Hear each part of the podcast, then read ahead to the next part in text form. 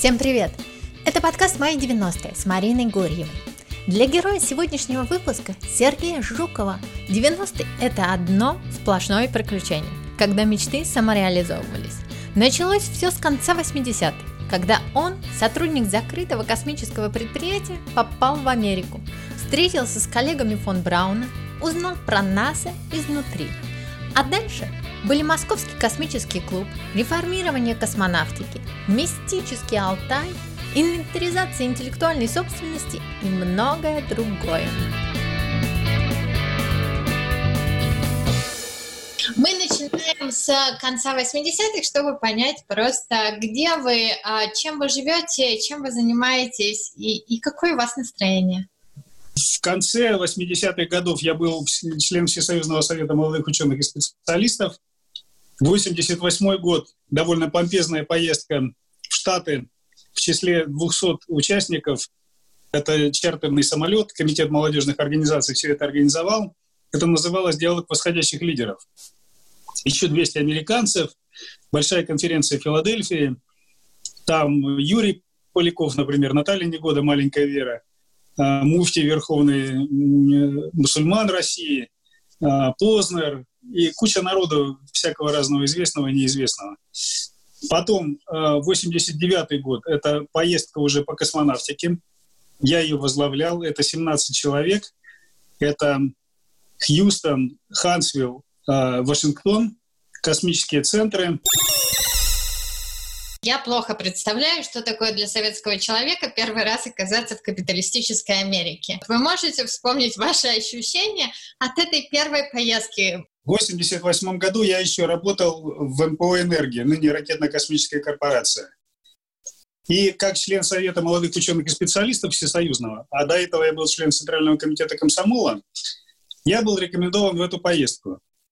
А, я потерял килограмм 6 только на прохождении эм, всяких процедур разрешительных, потому что у меня была форма секретности. Вот представьте себе, огромное военно-промышленное предприятие, у меня собрание группы меня рассматривает, делегировать или нет, потом отдела, потом комплекса, потом партийный комитет предприятия, интеркомиссия, наконец, интеркомиссия Министерства общего машиностроения. А, в ноябре месяце вылет, э, загранпаспорт я получил в аэропорту. И нас таких было человек 6, наверное, из делегации в 200 человек. После этого нас распределяют по два человека в семью, ну, чтобы мы так адаптировались. Я попадаю с Сергеем Станкевичем, известным политиком, и мы с ним едем э, к пожилой паре э, в один из пригородов Чикаго. Там собирается весь этот местный поселочек посмотреть на нас, как на диковинных зверей. Дальше пару дней помпезных совершенно речей и сборов в этом самом Чикаго, когда мы попадаем в обстановку отелей, где э, такая небольшой стол президиума, и все сидят за столами и жуют, поют гимн э, Соединенных Штатов Америки, все встают. А, значит, кто-то попадает к финансистам, там подают мороженое, посыпанное золотой пудрой, Э, мы засыпаем на этих мероприятиях, потому что джетлэг. И в конце концов перемещаемся в Филадельфию. Это автобусы э, Филадельфия. Э, там работаем по каким-то группам. Вот я попал в группу «Наука и технологии». Юрий Глеба, молодой академик, 38-летний. Крис Чайба. Чайба — это один из в будущем создатели национальной космической политики США, ученик профессора Карла Сагана. Ну и много всякого такого интересного, включая то, что в Вашингтоне э, меня встречают э, девушка, с которой мы познакомились незадолго до этого летом, э, американка, во время такого небольшого съезда молодых политических деятелей США и Комитета молодежных организаций на Байкале. Эта девушка потом стала заместителем госсекретаря США и организовывала оранжевую революцию э, на Украине. Вот эта наша группа в составе Совета молодых, вернее, э, вот этого диалога восходящих лидеров из 400 человек, в ней было, было 16 комиссий, вот одна из них по науке и технике, она породила два семинара. Сначала американцы приехали к нам, Это был семинар по биологии, и мы поехали на Чернобыль. 89 год, а обратная поездка в Штаты, я уже организатор, нас 17 человек, семинар по космосу, мы попадаем в Хьюстон сначала, Хьюстон космический центр, мы едем на исторический старт э, Редстоуна, это первых ракет, которые фон Браун делал, космических, э, в центре имени Хьюстона, имени Джонсона, в Техасский университет, смотрим концепции, тогда только начиналось это, будущей орбитальной станции Freedom, которая так и не полетела. Потом прилетаем в Хансвилл, где начиналась американская космонавтика. А, мы встречаемся с немцами, там их было еще 37 человек из эм, э, фон Брауновского тима, из 137, их осталось 37 к тому времени, в том числе фон Штулингер и его бывший первый зам. Это вот немцы, которые, которые... по делали, да, да, да. И вот они там, такие не избавившиеся за 50 лет от своего немецкого акцента, такие крепкие мужики, которые создавали, строили американскую космонавтику. Меня, допустим, звал один из э, э, топ-менеджеров космической промышленности э, к себе в, ну, на ранчо. Э, mm-hmm. Дэвид Кристенсен такой. Ты едешь по полям, э, мимо полей, где хлопок, вот эти все, все места. Потом попадаешь к нему на это ранчо, э, все молятся перед э, обедом. Дальше мы поели, идем к нему ну, такой, я бы сказал, сарайчик, но это слово не подходит, такая пристроечка, где он показывает мне, они были издателями журнала э, Space Magazine или Space Journal, наверное, маленького журнала в, в конце 50-х годов под эгидой фон Брауна. И на миллиметровках отмечали успехи советских, советов. Они тогда еще не знали, кто такой Королев, они отмечали наш, вот он говорит, вот ваш спутник, вот это вот здесь вот вы это сделали, вот наш спутник. Прям миллиметровки разворачивают передо мной. И ты начинаешь смотреть, а я тогда был, повторюсь, я работал в космонавтике, у меня был форум секретности. Э, я смотрю на людей, которые с нами боролись. Совершенно э, замечательные, приятные очень люди. Позже мне в этом же Хансвилле доводилось побывать э, в доме фон Брауна, где он жил. Это частный дом, другой топ-менеджер, Джордж Филяу такой, его купил и жил в нем спокойно. Но он устроил э, из кабинета фон Брауна, все, весь остальной дом он переделал, а кабинет он оставил мемориальным.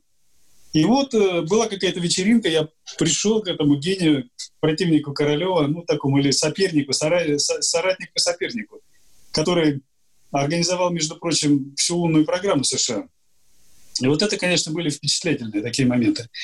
Так вот, Том Тенбрансел, один из тех, с кем я встречался, президент университета Алабама в Хансвилле, говорит, слушай, Сергей, а ты организуй э, в Москве космический клуб, как у нас. А у них мне доводилось бывать на заседаниях Национального космического клуба США. И мы будем сотрудничать. Вот к 90-му году я как раз организовал Московский космический клуб, и они меня приглашают. А, и мы с Московским космическим клубом начинаем быстро думать о том, как нам реформировать космонавтику. Мы считаем, что к тому времени, мы уже считали, что она начинает отставать. Она должна быть интегрирована в мировую космонавтику, ну и так далее. И мы довольно быстро, мы формируем проект, такой аналитический, и начинаем понимать, что космонавтика как-то странно устроена. Еще существовал Советский Союз, мы понимаем, что ее управление такое как бы разветвленное. Есть э, военно-промышленная комиссия при ЦК и Совмине. Под ней 14 министерств. Нет одного аналога НАСА, а есть 14 министерств. Из них основное – это Министерство общего машиностроения, но есть и другие. И мы думаем, как бы это все дело вот э, так оптимизировать, чтобы мы могли быстрее полететь на Марс. 90-й год еще для меня лично оказался памятным, потому что я довольно случайно попал на телемарафон, посвященный Чернобылю, четвертой годовщине Чернобыля. Это было 26 апреля 90 -го года. И меня по телевизору увидела девушка, которая в будущем стала моей женой. В это время еще идет конкурс журналистов за полет в космос. Я в нем участвую. Может быть, вы помните, это был 89 год, а японцы тогда заплатили главкосмосу деньги за то, чтобы японский журналист полетел в космос. Советская журналистская братья возмутилась. Это был первый частный контракт на полет в космос гражданского человека. И был э, творческий конкурс, в котором участвовало около тысячи человек. Потом отобрали человек 40, направили на медкомиссию, прошло 6, я был седьмой. В 90-м году я еще прыгал с парашютом э, незаконно вместе с космонавтами набора 89 -го года и журналистами набора, соответственно, 90 -го года. В 91 году мы всю весну тратим на написание концепции э, так называемой советской космической доктрины, публикуем статью в «Комсомольской правде», это июль. В августе месяце, в начале, я пробился э, к вице-премьеру правительства России э, Иван Силаев, тогда Иван Степанович был премьером, я прошу его, э, как бы сказать, согласовать нам создание группы по космонавтике при правительстве России, которая рассмотрит вопросы реформы отрасли. А Малей был свежий человек, он был депутат народный, он не был связан с советской элитой, истеблишментом. Он подписал нам эту бумагу. И тут путь, 19 августа. Как только я услышал о путче, я примчался к Белому дому и встал в ряды защитников. А ожидалось первую ночь нападения э, каких-то войск об этом говорили. Я звонил э, своей невесте и говорил, Таня, давай прощаться на всякий случай. Все закончилось только тем, что трое ребят погибли под Садовым кольцом. Я видел фрагменты этих тел и кровь на асфальте. Причем они были накрыты, шел такой мелкий дождичек, они были накрыты ящиками из-под тары и были поставлены свечки. Я очень запомнил эту картину. Потом э, через пару дней колоссальное шествие, которое началось от э, Манежной площади и протянулось через весь Арбат э, куда-то туда, к Востряковскому кладбищу. Ну, промежуток был митинг огромный э, перед Белым домом. Там Константин Боровой с, с коллегами, там, предпринимателями сшили колоссального размера полотнище такой, флаг России на, там, на десятки метров. Я все это очень хорошо запомнил. А что, собственно, было внутри вот этой концепции? Во-первых, рассмотрели структуру космонавтики. Мы посмотрели, что эта структура э, управляется не единым ведомством, а многими ведомствами и координируется только с координирующим центром снаружи. Потом мы поняли, что у космонавтики нет единой программы цельной. И мы вообще поняли, что нет гражданской космической программы толком, вот как бы выделенной. Планы были самые смелые. Мы э, стали говорить о том, что необходимо перестроить и систему управления, должна быть единая стратегия. И экономическое управление предприятиями. Не должно быть всего только на бюджете, должно, должен быть трансфер технологий, должно быть, должно быть налажено международное сотрудничество, должно быть налажено образование, которое и популяризация в области космоса.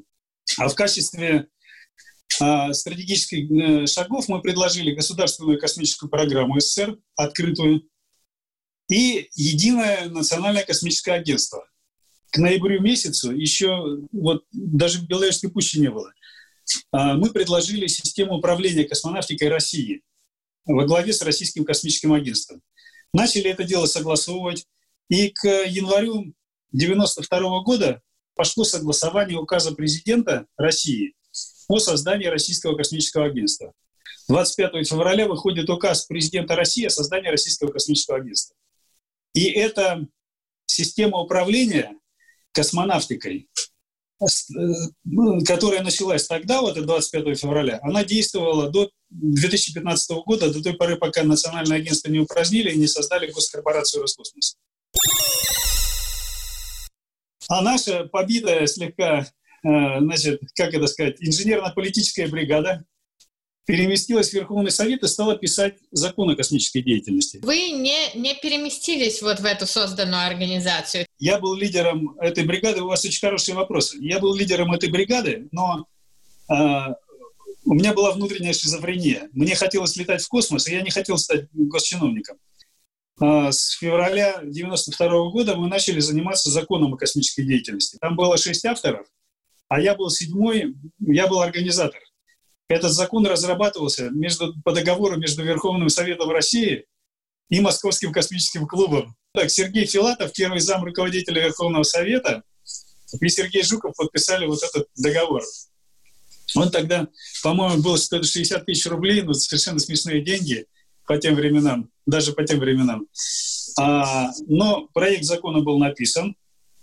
К лету 93 -го года он прошел согласование во всех субъектах Федерации. Мы выдержали конкуренцию с законопроектом Института государства и права Российской Академии Наук. А, а в чем были вот. отличия? Наш был более практичный. Он э, описывал систему управления космической деятельностью, описывал, что такое космическая деятельность, что такое фундаментальное космическое исследование, что такое военная космическая деятельность, что такое деятельность промышленности. И вот 93 год заканчивается такими вещами, как принятие закона о космической деятельности, стрельба.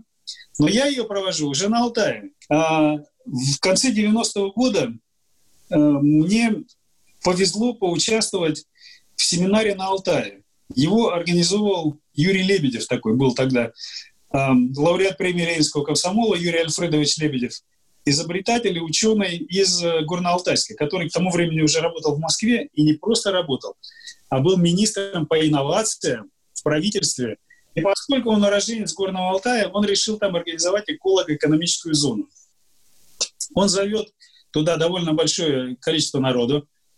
А мы в это время с моим приятелем, э, с товарищем и однокашником Александром Емельяновым делали журнал «Российский бизнес». И по этой линии нас туда зовут. Мы приезжаем на Алтай, в Горно-Алтайск, размещаемся там, потом на двух вертолетах летим на место будущего строительства Катунской ГЭС, которую, к счастью, так и закрыли, не стали ее делать потом так называемый Семинский перевал, потом Уймонская долина, и в этой Уймонской долине со мной происходит мистическое переживание.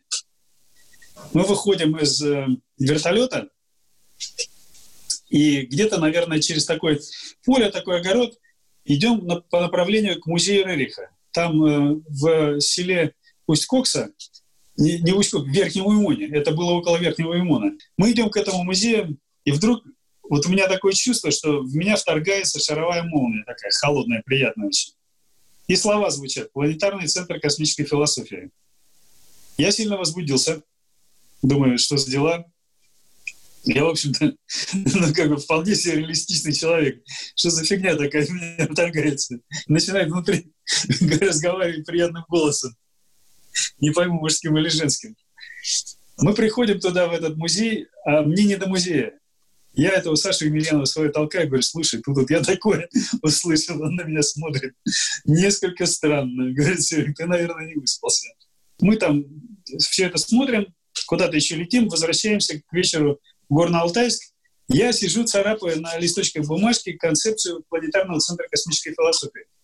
На следующий день собрание которое Лебедев устроил с местными парламентариями Эл Курултай. Я там выхожу, в числе прочего, говорю, слушайте, здесь вот надо в республике сделать такой центр, всемирный синтез знаний, где в горах его разместить. К вам будут ездить люди со всего мира. Он будет небольшим, но это, это межнаучный, межкультурный духовный центр. Меня просто вышибло из Москвы. Я оказываюсь э, в Усть-Коксе, Э, Уймонская долина, на 20 километров туда, вправо влево, э, синие дали. И начинается алтайский проект. Ну, были такие интересные ребята из Барнаула, из Питера. Мы вместе составили бригаду, и с 93 -го года прошли четыре конференции, которые назывались «Алтай космос микрокосм». Была попытка такой, знаете, вот синтеза знаний, как бы крест такой. Научное знание, художественное знание через озарение всякие разные, мистическое и философское, как обобщающее, такое холодным разумом. Но это ничейная земля, как э, Бертран Рассел пишет, между наукой и религией, вот философия. Я же, э, с, благодаря своей любови, был вытянут обратно. Москва. Любовь вмешалась в ход карьеры, она, сошедшая с небес, не допустила в Робеспьера и не допустила в скиты в лес. Это уже получается 94 год, и в 95 году мы женимся, и начинается вторая половина 90-х. Как часто бывает, подвернулся случай. Я прихожу в 94 году на ритуал посвящения в студенты в любимую Бауманку. А, вы как выпускник? Я как выпускник. Я как выпускник, как в прошлом секретарь комсомольской организации МВТУ. Я же был секретарем курса факультета института. Причем я был секретарем э, комитета комсомольного института после Анатолия э, Александрова, нынешнего ректора Бауманки. И, значит, я, кроме всего, всех прочих, встречаю Гришу Сезоненко, моего приятеля давнишнего. И Гриша говорит, о, Серега, слушай, приходи к нам работать. А где он работает? Он, э, значит, он работает в компании ВК, она и сегодня существует. Это компьютерная структура, инновационная внедренческая компания. Короче говоря, я прихожу в ВК где-то по осени э, начальником отдела прямых продаж компьютеров. Начинаю разбираться с компьютерами, попадаю в компанию, в которой больше ста человек, очень многие бауманцы, совершенно родной для меня народ, вполне себе реалистичный, дружная такая компания. Это осень 94-го. Буквально на, ну, на следующий же год, в 95-м году в конце, я начинаю заниматься вот созданием компании.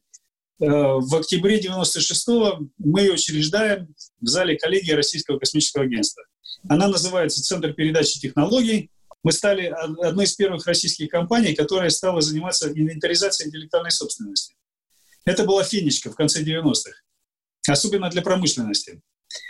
Вот. А, причем тут огоньку добавило создание в 98 году ФАПРИДа, Федерального агентства по правовой защите результатов интеллектуальной деятельности военного двойного специального назначения. ФАПРИД как бы сказал, ребята, все вы делаете танки, самолеты, там, э, какие-то порошки вольфрамовые, много чего еще, там, э, сеялки, веялки, трактора на базе технологий, которые были созданы за бюджетные деньги. Российское государство претендует на созданную интеллектуальную собственность. Ну, за тремя исключениями. Если вы успели ее приватизировать, включили в состав приватизированного предприятия, если вы ее успели э, запатентовать на себя, или она стала общеизвестной. А были какие-то удачные сделки, продажи каких-то все-таки упакованных технологий? Ну, что-то вот чем вы гордитесь как результатом деятельности? Смотрите, я немножко расширю. Чем я горжусь? Когда я работал в ВВК, я продавал компьютеры. Э, компьютеры крупным корпоративным клиентам. В том числе э, среди этих клиентов была Московская городская телефонная сеть, МГТС. А конкретно мы поставляли компьютеры, многие десятки, в информационно-вычислительный центр, который находится на Новом Арбате, дом 2. Вы знаете, это здание напротив ресторана «Прага», вот такой вот, как бы связной узел. А начальником этого узла была Людмила Ухловская такая. Мы с ней дружили. И где-то конец 97 -го года она, а, она от меня узнает, что я создал Центр передачи технологий. О, говорит она, а можешь ты э, провести у нас э, инвентаризацию интеллектуальной собственности. Мы подошли по инженерному. Юристы, а, они ведь часто вот с экономическим своим или там юридическим образованием, гуманитарным, они погружаются в процессы. Мы же взяли и разделили это по кускам. Сказали, результаты интеллектуальной деятельности — это риды. Их можно резать по кусочкам. Поняли, что такое что такое результат? Это результат интеллектуальной деятельности, который содержит в себе новые сведения, э, каким-то образом зафиксированные на том или ином материальном носителе. Они должны быть зафиксированы, они должны быть не только в голове. Мы поняли, что э, можно описать историю создания результата, посмотреть, кто заказывал его или ты сам его делал, у кого возникают права. Потом мы поняли, как нужно подходить к вопросам определения долевых вкладов сторон в определение этих прав. Тогда, значит, из этих долевых вкладов может вытекать потом дальнейшее распределение доходов от продажи. Да? Что такое отчуждение права, что такое передача по лицензии части права.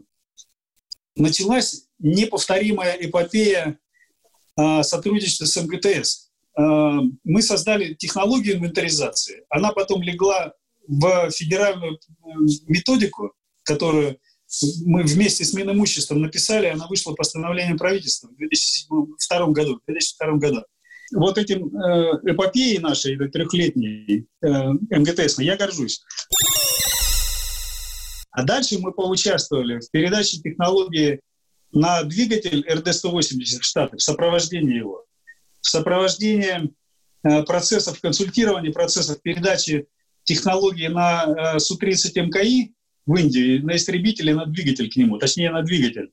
АЛ-31ФП, значит, архиполюльки двигатель поворотный. Э, это до сих пор на них истребители летают. И на сопровождение передачи технологии в рамках э, двигателя РД-120 это морской старт. Если вернуться к этим проектам по передаче, э, ну, передаче технологий, они были выгодны на тот момент предприятиям, которые участвовали? Ну, то есть это действительно были выгодные сделки, на которые ну, сто, стоило пойти? Во-первых, да. Во-вторых, эм, мы поняли, что для промышленности нет чистой передачи технологий, а это всегда сопровождается поставками изделий. А, иногда, как в случае РД-180, вообще получилось интересно. Американцы ведь купили этот двигатель, э, заказали серию из этих двигателей. Мне кажется, 101, по-моему, была такая серия. И на них до сих пор еще пока летают тяжелые американские атласы и дельты. А технологию они купили как бы про запас – Потому что э, требования Конгресса и вообще законов США, что если ты покупаешь продукцию, которая является критически важной для федеральных нужд, ты, американское предприятие, обязано купить технологию, чтобы в случае чего быть э, гарантированным от возможных разрывов контракта.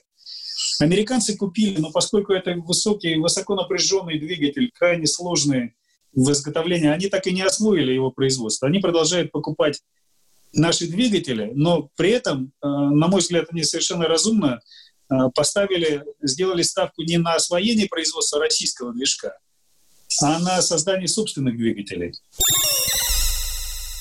Теперь насчет выгоды экономической. Ну, вот смотрите, э, НПО «Энергомаш» в 90-е годы несколько лет не получала, это вот малоизвестный факт, но я за него ручаюсь, я слушал это от генерального конструктора, не получала денег из бюджета. Великая фирма э, Валентина Глушко могла бы просто уже почить в Бозе, если бы не было тогда американского контракта. Ну, собственно говоря, как и российская космонавтика в целом, если бы не было МКС там и так далее. Вот. Что касается предприятия головного по Су-30 МКИ, это корпорация «Иркут». Она тоже, я думаю, что имела бы очень большие сложности. Если сопоставить ее с Новосибирским авиазаводом, это были, ну, как бы сказать, заводы империи Сухого. А, со сложной историей, там много конструкторов до этого производили свою технику, но тем не менее. Иркутский авиазавод, во всяком случае, в нулевые годы чувствовал себя гораздо увереннее, благодаря индийскому контракту. И не только он, а его смежники, скажем, разработчики авионики, Раменское приборостроительное КБ, там, двигателисты те же самые, это Э, завод «Салют» и КБ имени Люльки, которые сейчас в МПО «Сатурн» входят. Вот на конец 80-х годов и, наверное, до середины нулевых а, был э, для меня период, когда я не чувствовал а, какой-то руки государства на себе. Получается, 20 лет я э, занимался тем, чем хотел. Ну, мне позволяло государство там печатать технологический бюллетень в Штатах. Куда дальше-то идти? И представлять там делегации э, там, промышленных предприятий в тех же Штатах. Я в начале, там, в середине 90-х э, ходил к американцам в их э, чуть ли не секретной лаборатории. Они тоже пускали, потому что было так еще как бы обаяние Горби было. Потом они это все перекрыли. А есть что-то, о чем вы сожалеете, смотря на 90-е? Что-то, что из серии «Жаль, что не получилось»? В 90-х, наверное, нет. Я очень доволен этими годами. А, есть, вот о чем я, конечно, сожалею, это и то, я все-таки я считаю, что поступил правильно, но выбор был больно тяжелый. Когда я отказался от полета в космос, когда я уже был на постановке в экипаж. Но это, это был 2011 год. А если вы одной фразой сейчас бы охарактеризовали ваши 90-е, то вот какую фразу вы бы подобрали? Ну, во-первых, слово бы я сказал «свобода». если, если так, да? А фразу бы я подобрал, наверное, мне в голову, что говорил Николай Иванович Вавилов. Я стоял на уровне шарика. Я был всемирным дилером. Не национальным даже, а всемирным. Во всяком случае, по своему замаху, который был во мне, я был всемирным дилером и стоял на уровне шарика. Спасибо огромное, Сергей Александрович, за ваши 90-е и за ваш рассказ о том, как можно жить, созидая на кураже.